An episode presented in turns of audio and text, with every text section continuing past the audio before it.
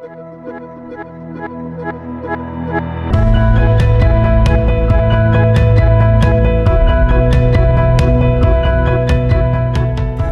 to the Grace Hill Podcast, a weekly podcast of our Sunday messages driven by our pastor, Michael Norman. Grace Hill exists to bring God's biblical truth to your everyday life. As we begin this week's message, we invite you to open your Bibles and capture what God has in store for you today. Well, good morning again and welcome to Grace Hill. And we are week two of our series, Manly Man. So everybody today say with me, manly.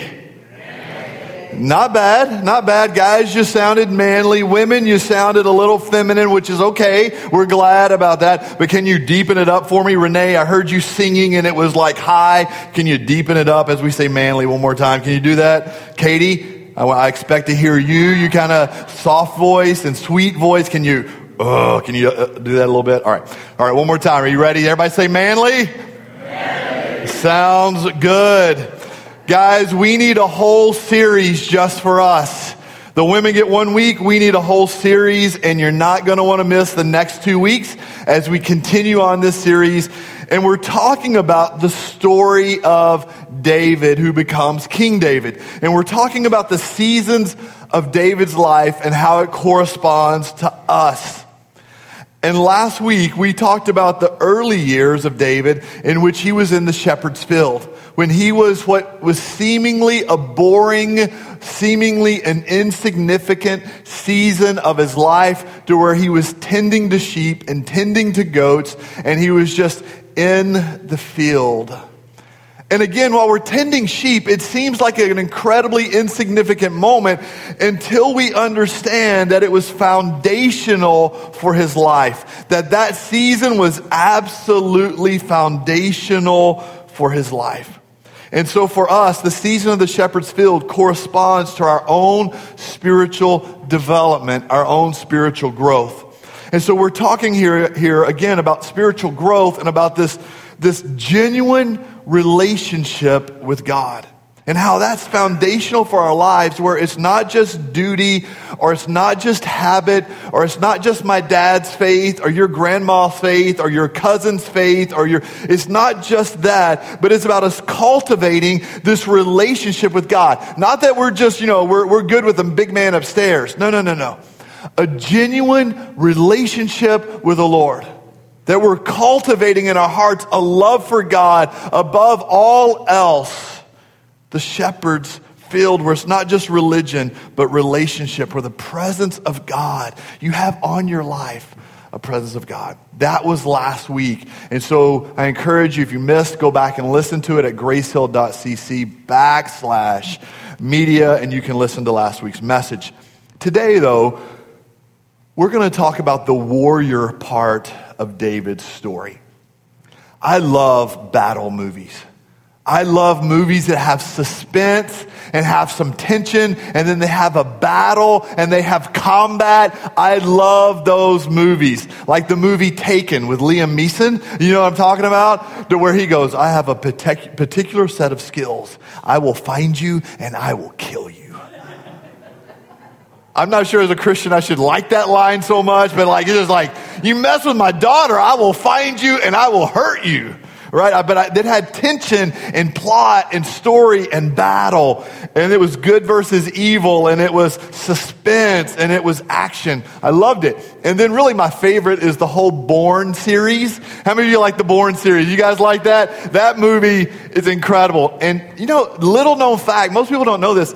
That movie was based on a true story of my life before I came to Christ. I don't really like to talk about that, but it was, uh, Okay, for the. some of you laughed and caught the joke, and some were like, really? No, just kidding. Just kidding. Or what about the movie 300? Uh, the TV version, not the movie version. So cool. The action. And then Rocky. Like Rocky's all beat up. And there's 13 Rocky series in the series, right? And he's like, yo, Adrian. I mean, after you see the action and the suspense and the battle, you see all of that. Afterwards, you want to go work out or you want to go run or you want to go wrestle a bear. I mean, you want to do something. You not wrestle, but wrestle. You want to wrestle a bear. I mean, it's like it's something about it. It's awesome. And those genre, this is really the story here of David and Goliath. It's giant versus little boy. It is evil versus good. It's impossible odds. It is this epic battle between David and Goliath. That is what we're talking about today. And this epic battle can be found in 1 Samuel chapter 17. Why don't you turn with me in your Bibles, pull out your phones. However, it'll be on the screen. But I want to encourage you to capture a few things that we're going to talk about in this story today. We could talk about a lot. We're going to talk about just a few, but I want you to capture some truth. So I really want to encourage you to take notes. I want to encourage you to take notes, uh, uh, just like I want to encourage you to be a part of small groups. I want to encourage you to like to, to really engage, to learn, to grow. And so, kind of as a sidebar, uh, we have several Chi Alpha alumni here. We have Chi Alpha missionaries. Chris and Katie Scroggins are here. Chris, Katie, I love teaching Chi Alpha folks. A few weeks ago, I was teaching 70 staffers, Chi Alpha staffers. And so as I, it was, you know, the, the head guy and his wife and associate staff and, and, and I mean, so it was 70 staffers and I brought notes for them to fill in the blank as I was teaching them one, one day and none of them took the notes. And I was like, that's unusual. They usually take the notes and take great notes. They didn't take the notes because when I start teaching, they all pull out these like notebooks and are like taking notes and like filling in and like writing. And I was like, man, this is awesome. This was awesome. And then later, not long after that, I was teaching 250 student leaders. So not, not just students, but student leaders. And like, I didn't bring notes for them, but I didn't have to. They pulled out their notebooks. They were writing down notes. They were flipping in their Bible. Keith, it was awesome. So I want to encourage you to take notes today. It's a powerful part of our Christian lives. All right. So, Write this stuff down, some good principles for all of us. But men, I'm teaching to you today, but all the, it overlaps to all of us. So today we're talking about things that will help us become all that God has called us to be. We're talking about things that will help us become the warrior that God has created us and called us to be. And the first thing that we're talking about, and I want us to capture in looking at the story of David and Goliath, and we've all heard the story, we know the story, is this is that if we're going to be a warrior and we're, that we have to be willing to fight. If you're taking notes today, write that down that we have to be willing to fight. And it says this in 1 Samuel chapter 17 verse 32. David said to Saul, so David's been gone. He hears the taunts of the army. The army is hiding in caves. They're hiding behind bushes. And now what happens is David comes to Saul, the king, and he says this Don't let anyone lose heart on account of this Philistine. Your servant will go and fight him. Really, he's saying, Don't worry, I'll go fight him. And so, for you and I in our lives, we have to be willing to say, I'll go fight. We have to say to God, I'm willing to go fight, and I'm going to fight for my family, and I'm going to fight for my kids, and I'm going to fight for my church, and I'm going to fight for my spiritual growth. We have to go to God and say, I'm willing to fight.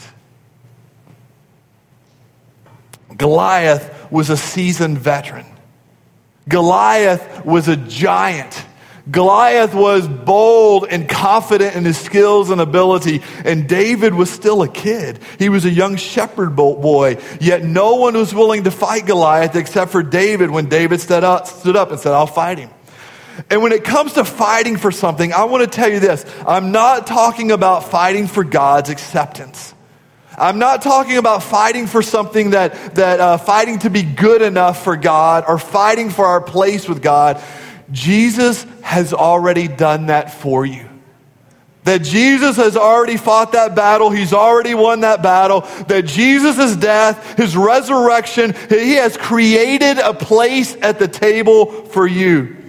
And that as we put our faith in Him and we put our faith in Jesus as the Son of God, that He died on the cross for us, that He rose again, that He ascended to heaven and is at the right hand of the Father, that as we put our faith in that, we are accepted by God. So I'm not talking about trying to find a seat at the table, that that has already been done by Jesus. And just as, da- as David defeated Goliath and he defeated the biggest foe that they had, Jesus defeated sin in your life and you and I can live free because of Jesus. We can live free as we believe in Him, put our faith in Him. We can be free as we receive the free gift of salvation. Amen? So I'm not talking about acceptance by God or your place at the table. I'm talking about fighting for things only you can fight for. And some things that we have to fight for, if you're taking notes today, is number one, is we have to fight for our spiritual development. Last week we talked about this in the Shepherd's Field of spending time with God. But I want us to explain, expand on this a little bit that salvation is a free gift of God, that as you come to Him and you put your faith in Him as the Son of God, that He died and rose again, that as we put our faith in Christ, salvation's free. You can't earn it, you can't be good enough. Salvation is free, but discipleship will cost you lots in a good way in a good way. Discipleship will cost us a lot. And we have to fight for our continued success and our continued growth to be all that God has created us to be. 1 Corinthians 9 says this. You know that only one person gets a crown for being in a race, even if many people run it. You must run so that you will win the crown. So run to win. Everyone who runs in a race does many things to his body, so his body will be strong. He does it to get a crown that will soon be worth nothing. So he's saying you're going to run races and you're going to get medals and you're going to get ribbons and you're going to get certificates and you're going to get those placement things and maybe a participation medal. You're going to get those things, but ultimately those things will fade away. He says, but we are working for a crown that will last forever. So we're doing things for eternal purposes. When we're saying, I am going to fight for my spiritual development, that I am going to fight for my spiritual growth, and I'm going to fight for this continued success in God, that we're fighting for, for something of eternal value. It goes on, it says, in the same way, I run straight for the place at the end of the race. I fight to win. I don't beat the air. I keep working over my body. I make it obey me. I do this because I'm afraid that after I've preached the good news to others, I myself might be put aside. Another version says I might be disqualified. And there it's talking specifically about in the context there. We're not talking about a, a bigger picture, but in the context of being disqualified to serve in ministry is what he's talking about here in this moment. But so he's saying here, when you run, everybody runs a race, whether you want to or not. Spiritually, we're running a race with God that we run to win. And we don't want to mix up the temporary with the eternal. We don't want to confuse those two. He's saying run to win spiritually, to grow in God, to be all that He created you to be. And here he's also talking about you're fighting, again, to be all that God has called you to be. And here he wants us to win others to Christ. He's saying, I don't want to be disqualified, so I'm going to run to win so that I can win others to Christ. He's saying, when I'm with the Jews, I act like a Jew under the law, though I know I'm not under the law. And when I'm with the Gentiles, I don't act like I'm under the law because I'm not under the law, I'm under grace. He's saying, but I'm running to win a race, to win others to Christ.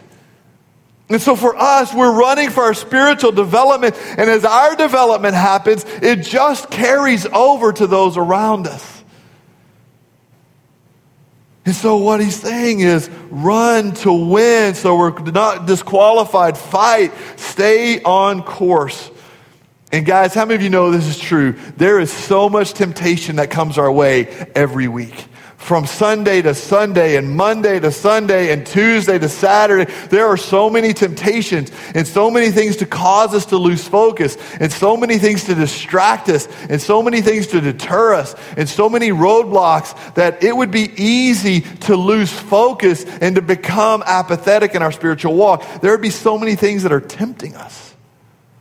That it happens over and over, and we know that we, we have to battle that.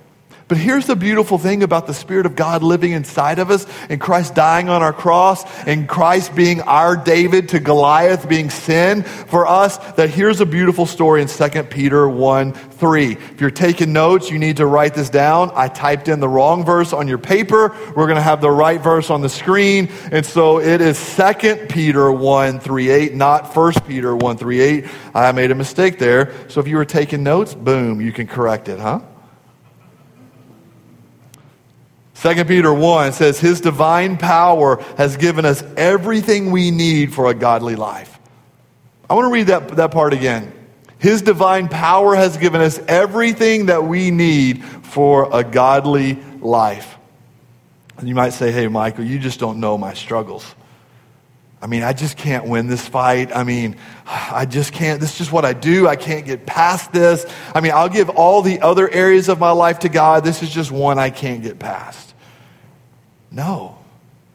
It says that everything that we need, everything that we need for a godly life has been given to us through Jesus Christ through our knowledge of Him who called us by His own glory and goodness. So stand up and fight. Fight for the things that are right, not because we're good enough, or we're smart enough, or we're witty enough, or we're wise enough, or we're wealthy enough, not because of any of those things, but through our knowledge of Jesus, who out of His goodness and out of His glory and out of His power has given us, the ability to not live ungodly lives, to live godly lives. Does that make sense? So he's saying that God's divine power has given us everything we need for a godly life through our knowledge of Him. Verse 4 And through these He has given us His very great and precious promises, so that through them you may participate in the divine nature having escaped the corruption of the world. Underline that. When you come to Christ, you've escaped the junk of the world. You've escaped that. For this very reason, that we've escaped the corruption of the world, that His divine power living in us has given everything we need to live a godly life. With these things in mind, for this very reason, make every effort. In other words, you're going to have to fight for it. You're going to have to fight for it. Make every effort to add and saying you're going to have to put forth that effort in spiritual growth. You're going to have to put forth that effort in spiritual development. That you're going to have to, to fight for it, to respond to God. It says, make every effort to add to your faith goodness.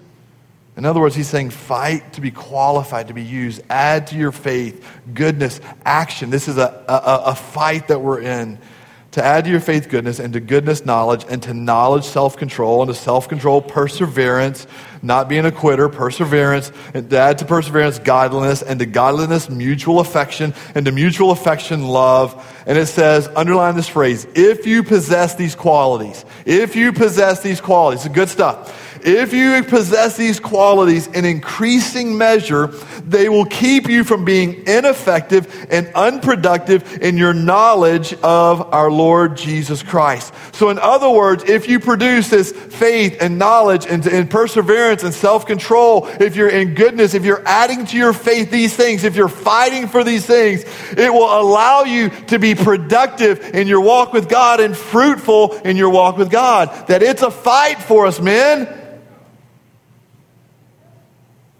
It takes effort. It takes effort. It takes getting up, putting forth the effort, getting off your seat, getting into the game, and doing something for God to fight for your spiritual growth. We're reading this book in, in, a small group I'm a part of called Chasing Daylight. And the author is a bit wordy and flowery, and some of his writing style is repetitive. But his point of the whole book is get up and do something. Seize the day. Get up and pursue God. Get up and chase the day. Chase daylight. Do something for God. And really, what I'm saying is hey, get up and fight for your spiritual development. It takes effort. David was the only one who was willing to stand up and say, I will fight. I want to ask you today, Grace Hill, men, are you willing to fight? Are you willing to stand up and fight? And maybe we've come to the place where we said, you know what? I failed so much. I didn't follow through on that promise again to the Lord. I looked at that again. I said that again. I've been lazy again. I've been a bad dad again. I was a, a, a, a gripey husband again. I've been these things. And I, man, it's just, I just, I failed so much. But I want to encourage you with this you can't give up. Every time you fail, get up Every time you stumble, get up. That's the difference between a fighter and a quitter is the one who says, I'm going to get up again. Let me tell you something that culture's not telling you right now. I want to tell you something. I want you to capture this. Men, you are not special. You don't know my struggle. My, no one else when 7.2 billion people in the world has ever struggled with what I've struggled with, ever since the days of Jesus and before, so ever, no one has ever struggled. Your struggle is not unusual. It is not special. It is not uncommon. It is not unfamiliar. You're, you're not special. Every millennial, go find your safe place and cry just for a moment.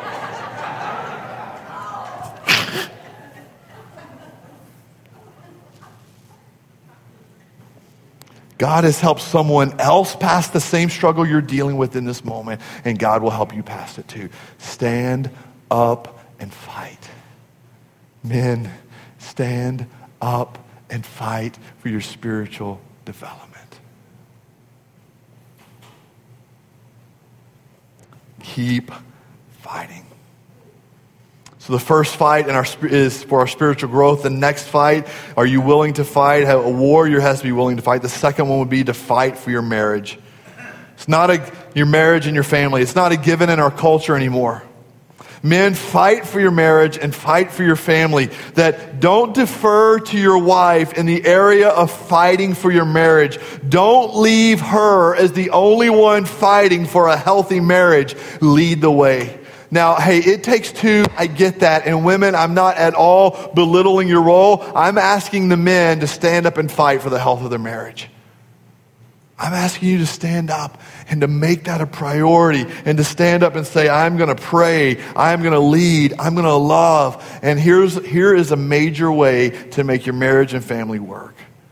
Take notes, write this down. Number one would be priorities.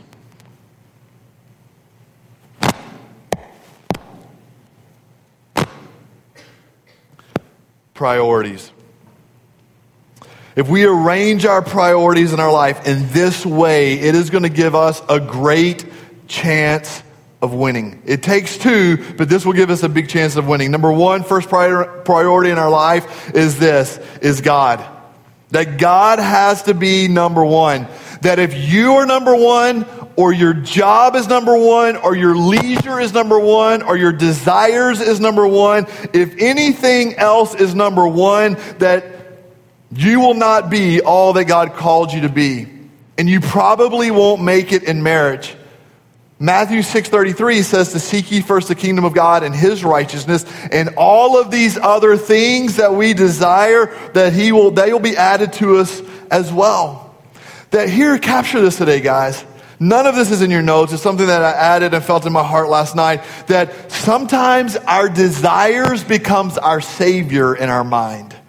Meaning that if I can just get this promotion, or if I can just get this shift in my job, or if I can just get this attention, or if I can just get this health, or if I can just get this recognition, or if I can just get this, you know, this car, I mean, uh, this, or this, or this house, or if I can just get this one thing, that will be my Savior, and I will be happy from here on.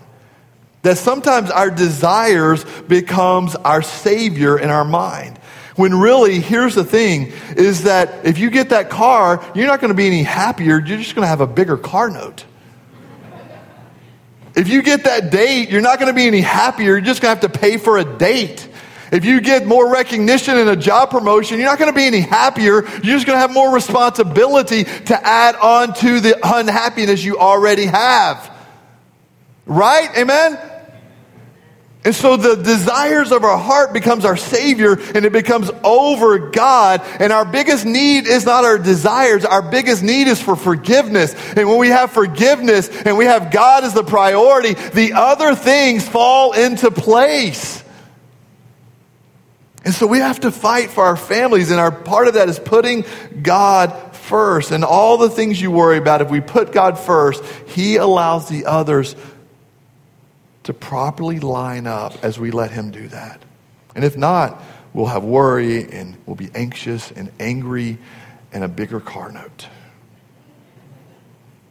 The next priority after God would be marriage and family, and there we're definitely putting that in the right order. That kids one day will leave, and you need to make sure you still love your wife as Christ loved the church.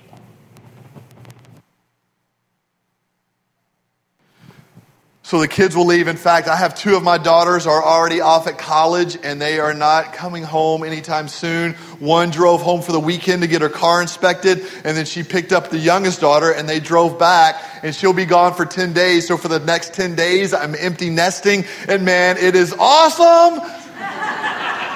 I'm glad that I love my wife, and I'm glad that we still Sheila still loves me, and it's going to be ten days of just rest and relaxation. And I, I mean, I don't even know if I'm coming to the office because it's just going to be. I'm just kidding, but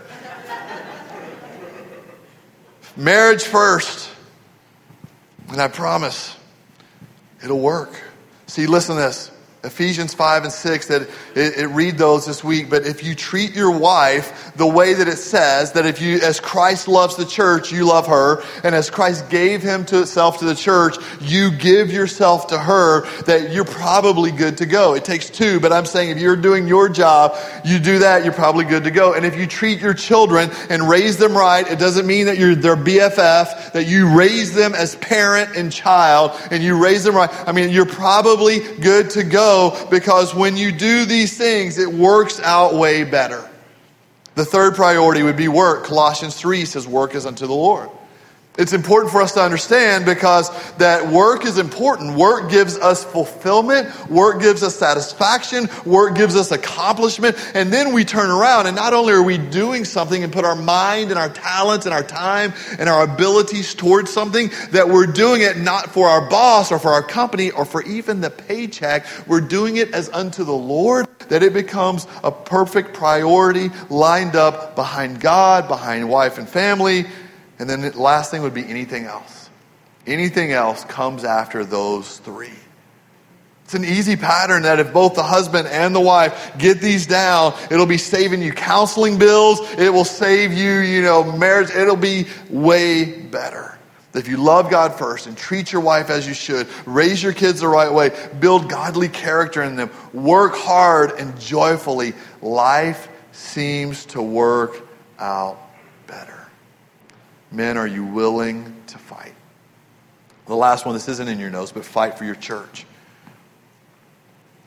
In too many churches, we're left without strong male leadership. Again, we need both but everyone serving in the body of Christ, everyone leading, everyone fulfilling God's call upon their lives. But we're left without strong male leadership. We let our wives volunteers and the husband stands behind. Too many times we let our wives worship and we just chill. Let's fight for the spiritual health of our church, leading our family behind the scenes, bringing them to church. Man, I want to encourage some of you to volunteer, additional of you to volunteer in Grace Kids and in preschool ministry, teaching those kids about the love of Jesus and the goodness of Jesus so that they hear it from you. The Bible says, let the older men teach the younger men, and that you may say, hey, I'm no Bible scholar. Well, you might have the greatest testimony of saying, hey, I didn't always serve Jesus, but I do now, and I wish that I had, and here's what I do know. And then the things you do know, you're passing down to the younger men, or maybe you're ready to pass on deeper things. But we fight for the spiritual health of our church, and where we're saying, hey, I'm attending, I'm serving, I'm growing, I'm giving, I'm teaching. And across this room, I believe that God is calling many of us men to be pillars of the faith. To where we look back in 10 years and go, man, I wouldn't be serving the Lord except that man. I watched him worship and it moved my heart. Or that man caught me in the hallway and he told me this and it moved me when I was youth pastoring our church uh, that I was on staff at as a youth pastor that had a great pastor and the church was growing. Man, the dude is a, a, just a, an amazing man, amazing pastor. And the church was growing, but our youth ministry was exploding. So much so that Wednesday nights they moved. We took over the whole campus, and everybody else, kids and adults, met on Thursday. Youth group took over Wednesdays, and we were needing to build an additional facility to house the youth group. And so they were going to build a 22,000 square foot facility for to house the youth offices and the youth sanctuary and the youth discipleship rooms. It was basically this big youth building with a full functioning uh, industrial coffee shop and this game room, and, and it was just this incredible expense with this incredible need uh, as far as a place to uh, additional space. And the older generation began to say, What about us? We've been here for years before the church grew. What about us? And they were going to the pastor, and there was a little bit of, uh, of, of there was, was tension would be a hard word, but there was just a little bit of conversation and resistance. And there was a man by the name of Harlan Pope who was an older gentleman. He had been in the church since the days it was a 100. I mean, he'd been there for years and years and years as godly man, and he just felt like the Lord said, You need to go pray about this. So instead of having conversations, instead of like causing resistance, he went and began to pray and fast and seek the Lord. And after a week or so, he comes out and God had told him that you're supposed to build this for the next generation and that this church is going to reach the next generation for generations to come. And you know what he did? He began to go to every senior adult in the church and say, Hey, I've been praying. Here's what God spoke to me. Every time they would gather for their monthly meeting, every time they'd go out to church afterwards, he's saying, Hey, listen to what God spoke to my heart. We're supposed to be a church that reaches the next generation, and it's going to happen for generations to come. And he prayed and he prayed with everyone. And then when it came time to vote on building this expensive, large facility, every single one of our senior adults stood up and voted for it because Harlan Pope said, I'm going to fight for the spiritual health of my church. And not long after we built the building, he passed away. It's as if he accomplished God's will, and God said, Welcome home, good and faithful servant. And you want to know today that youth ministry continues to grow to where they've outgrown that youth facility they built for us, and now they meet in the main auditorium of the church. Because Harlan Pope among other people, were saying, I am going to fight for the spiritual health of my church. Does that resonate with you today? That that is what God is calling us to be is to fight, to stand up and to fight and to be warriors and to fight and to be pillars of the faith. In 1 Samuel 17 48, it says that so it was when the Philistine arose and came and drew near to meet David, David hurried and ran toward the army to meet the Philistine. So here's the deal. We have a giant in David. We have a small boy in, I mean, in Goliath, a small boy in David. And it says that he didn't use wise military tactics. He didn't go, hey guys, hey guys, why don't all the army go over here? and y'all start clanging your sword and shields and you start yelling really loud. And what I'll do, I'm small, I can slide behind the rocks and I can come around this side and like a sniper with my slingshot, right. I mean, I'll just, man, he won't even know what's coming. No. David said, I'm going to address what needs to be addressed in the moment in which it needs to be addressed, and I'm going to run to the battle. And guys, I'm asking you to address what needs to be addressed and run to the battle. Are you a fighter or are you a quitter? Will you fight for your relationship with God, fight for your family, fight for your marriage, fight for your church? Are we a fighter or are we a quitter? Guys, I believe God is calling us to be fighters. Number two, this isn't in your notes, write this down. Every battle is spiritual. That if we're going to fight, we have to fight the right way and realize that every battle is spiritual.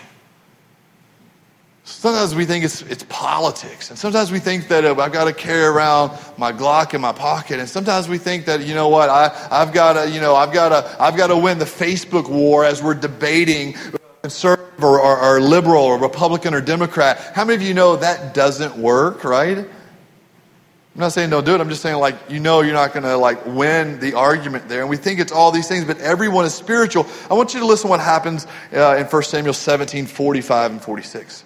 So David said to the Philistines, so what happened is, is, is, is Goliath is this proud warrior. And he sees this little boy coming out. He sees Preston coming out to battle him. And he's like, bro, I'm a mighty warrior, and you send a boy against me? And he says, Am I a dog that you would send a boy against me? Today, I'm going to kill you. And here is David's response. This young boy, he said, You come against me with a sword and a spear and a javelin, but I come against you in the name of the Lord Almighty, the God of the armies of Israel, whom you have defied. And then he says, This day the Lord will deliver you into my hands. I will strike you down and cut off your head this very day. I will give your carcass of the Philistine army to the birds of the air and the wild animals. And the whole world will know that there's a God in Israel. I mean, that's pretty violent moment, but I want you to understand this. That's ultimate trash talk. I've been watching the NBA Finals, and in Game One, Steph Curry and LeBron, two of the NBA superstars, had a moment near the end of the game where they were some trash talking to each other. And then you had Tristan Thompson and Draymond Green had a little moment where they trash talk, and one pushed the basketball in his face, and they're tra- talking trash. And so that's like over a game. And David's like, oh yeah, sucker, you're going down, and I'm going to feed you to. I mean, like this was like ultimate trash talk by this little boy. And he's saying, really, it's a spiritual battle. He says, you want to fight with sword and shield. I come against you in the name of the Lord. It's not about physical, it's a spiritual battle.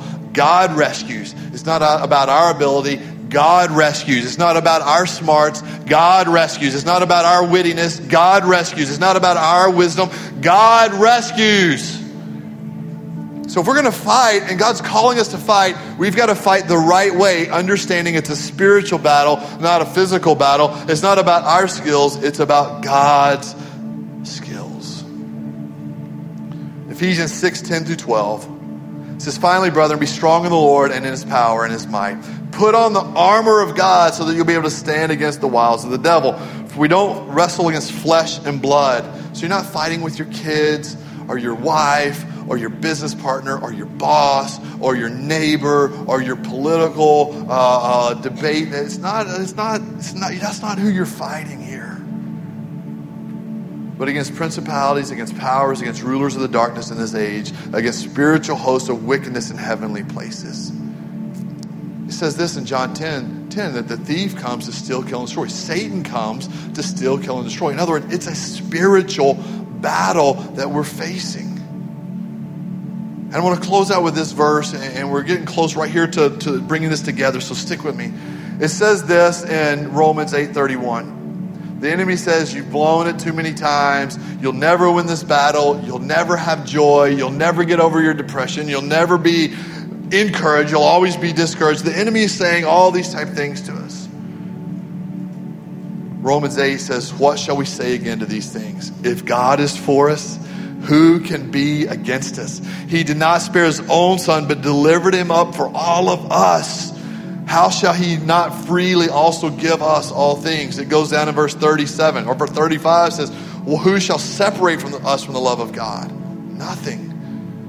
37 says, Yet in all of these things we are more than conquerors through him who loved us. And I am persuaded that neither death, nor life, nor angels, nor principalities, nor powers, nor things present, nor things to come, nor height, nor depth, nor any created thing shall separate us from the love of God which is in Christ Jesus our Lord. It's not because we're smart or we're strong or we're wealthy or we're witty, but it's through Jesus Christ our Lord. Nothing is going to separate us from the love of God. So, men, keep on fighting. Keep on fighting for our spiritual growth. Keep on fighting for our family, for our, our church, Keep on fighting for your marriage. Near the end, what happens before, right before the fight is Saul says, Hey, here's my armor. Put on my armor.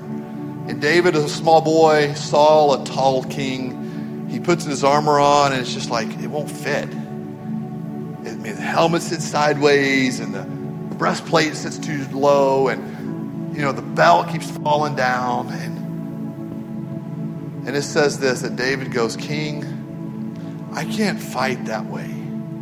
Here's what he said. And he took his staff in his hand and he chose five smooth stones out of the brook, and then he put them in the shepherd's bag, which he had.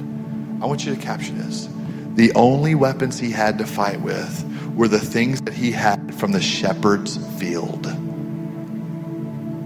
And as we've this spiritual battle, the only weapons we have is from the time that we're in the shepherd's field growing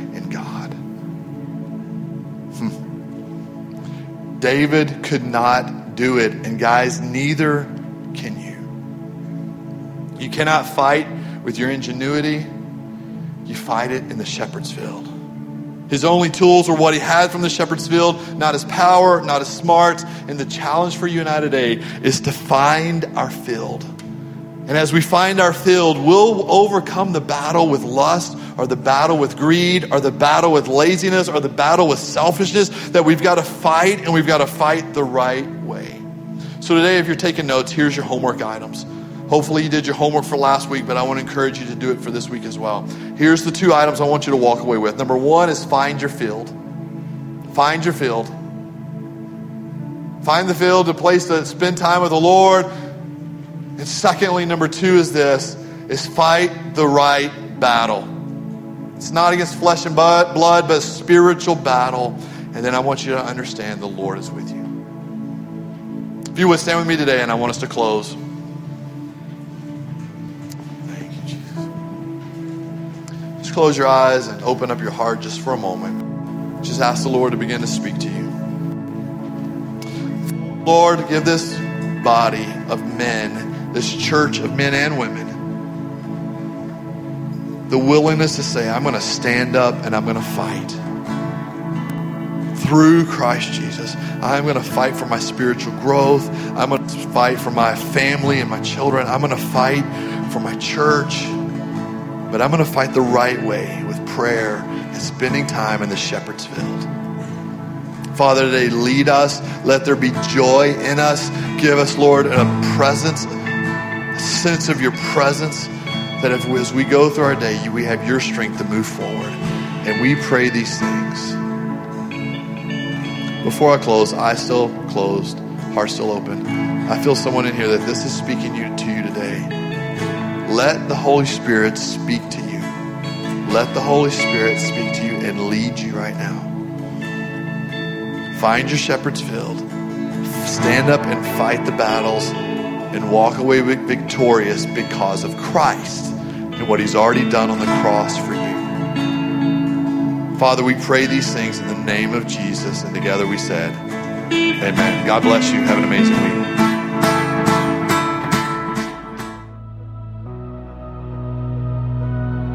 Thank you for listening to this week's podcast. Grace Hill is always about knowing God and growing in God, and we want to hear from you. If you have a prayer request or a question, you can email us at info at gracehill.cc.